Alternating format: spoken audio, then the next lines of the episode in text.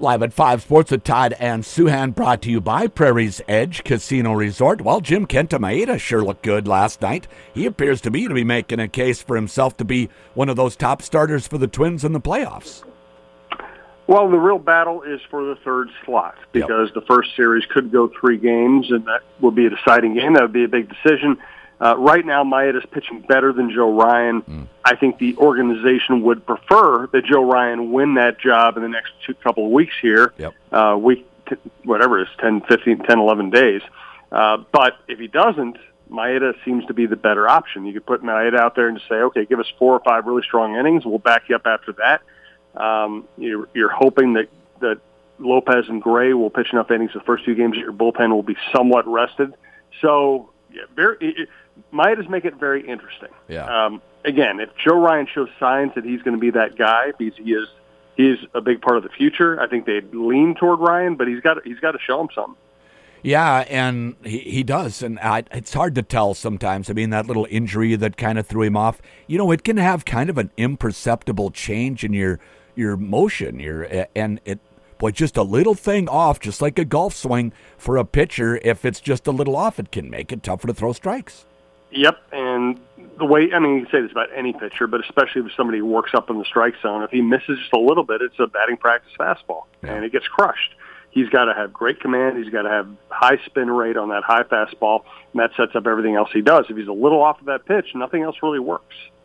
And Maeda's 35. He's in the last year of his contract, so he's trying to pitch for one more deal. He might be pitching with a little more of a chip on his shoulder right now than Joe Ryan is. Uh, you know, I think they're both highly motivated hmm. uh, in their own ways. Joe Ryan wants to be, have a great career. He wants yeah. to be a playoff pitcher. I don't think he lacks the motivation or Matt Maeda's anymore. It's just it's just a matter of pitching well. And Maeda had a he started off really strong, then he had a lull. Now he's back up and pitching really well again. Um, I don't think it's motivation. I think it's just okay. you know who's sharper right now. Yeah. Uh, well, Royce Lewis has been sharp for a long time since he came back from injury, and unfortunately came up limpy again uh, last night. Have you heard anything? What do you think? It is a hamstring strain. Um, it's something he's been dealing with a little bit.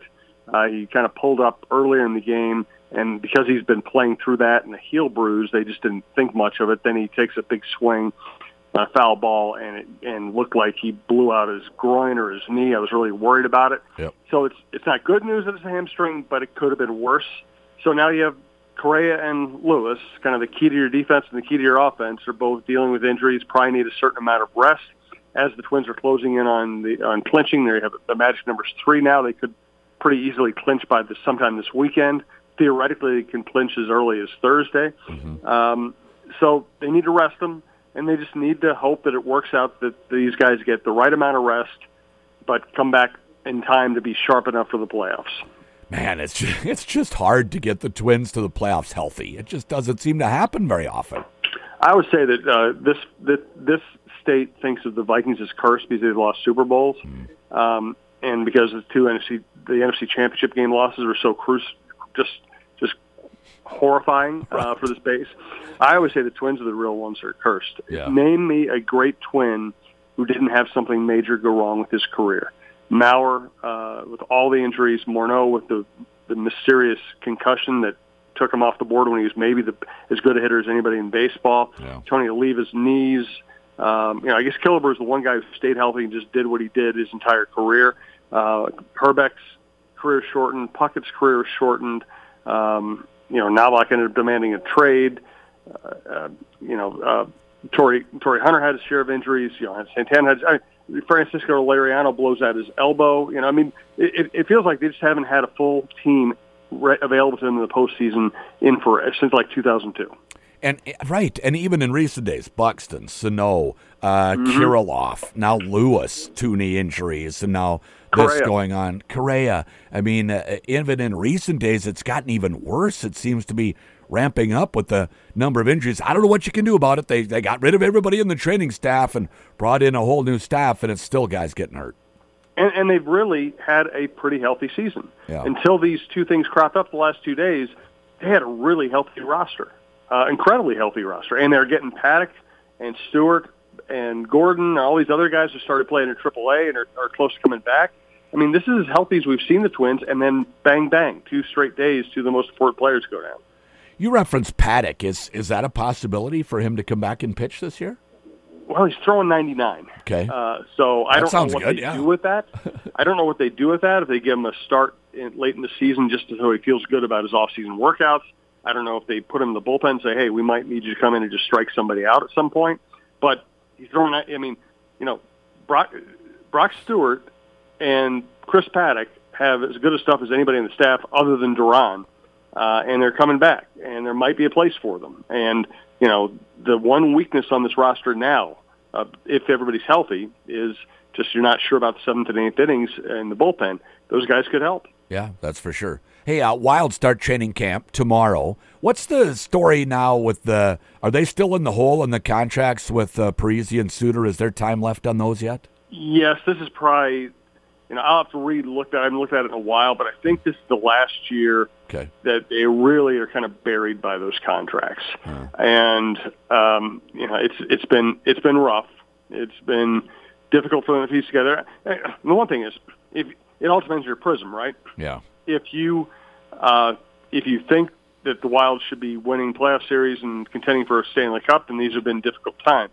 If you look at it that hey, they they felt like they had to get rid of Parise and Suter, they had to bite the bullet on it, and they've remained competitive even with those suckers on their payroll. They've actually performed pretty well. Yeah, and you know they signed Calen Addison. He's a, a, a riser on the defensive uh, side, and and uh, you know once they get through that, it'll be wow, like uh, a weight has been lifted, and then will they become more active in the free agent market? Do you think at that point?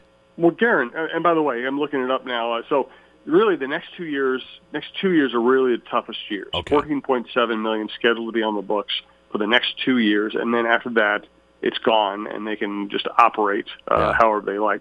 So they still have a, a very difficult stretch ahead of them. Um, Guerin has shown that he is very aggressive. His goal is to win a Stanley Cup.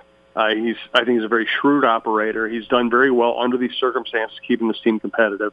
Uh, and I would imagine that he, he has a grand plan for when that money's off the books, really going for it. Yeah, he's that plan is already underway for him, right? I mean, he's already looking ahead. These guys are always looking ahead three, four, five years, aren't they? Uh, most of them are. Any of them that have the confidence they'll keep their job that long, look that far ahead. Uh, the only two people who don't look that far ahead are the people who might get fired the next year or two. Right, and that's not Guerin. I mean, he's. It seems like uh, he's got a great relationship there, and will continue on. It's not like the Wild don't get rid of front office personnel; they do, but they always seem to give everybody a pretty good chance. Yeah, I don't think uh, you know. I think Craig Leopold, because he thinks like a fan, I think he becomes close to the people he's working with, and I think it takes a lot for him to be willing to fire someone. Um, you know, Fenton was different because Fenton just embarrassed himself in the organization. He had to make that move, and that's where he brought in Guerin. You know, I, I don't, I don't think he ever really wanted to uh, to to fire Fletcher. Uh, but it just got to a point where he had to make a move. I think Guerin is, is very patient. You really have to test his patience for him to, to get rid of you. Yeah, uh, Timberwolves camp in a, a couple of weeks, and and it'll be hopefully everybody can be healthy, and we can really see what the Gobert, Towns, Edwards trio looks like. Because I don't, we didn't see it enough last year. I think this is a good team, and I think they have a chance to be really good this year. Again, it's going to come down to health. Uh, I think if they're healthy enough, these guys all get a full camp together and get to play a lot together, I think it's a good team, and I think they'll be really dangerous in the playoffs. But they got to be healthy. You know, Yeah. they, they just can't afford to go through what they went through last year with Towns not only being sick in camp, coming in 20 pounds underweight, but then getting hurt for a bulk of the regular season. Yeah. Uh, game three for the Lynx tonight, decisive game against UConn. What needs to happen for them to win? Uh, they need to play really physical, really strong defense. They need to frustrate Connecticut.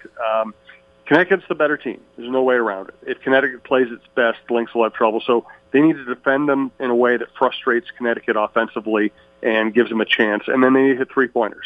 Uh, you know, Rachel Banham's been great off the bench with the three. Kayla McBride was excellent from three the other day. I mean, those are the big factors: defense and three-point shooting. Jim, thanks so much. Thanks, Todd. Live at 5 Sports at Todd and Souhan, brought to you by Prairie's Edge Casino Resort.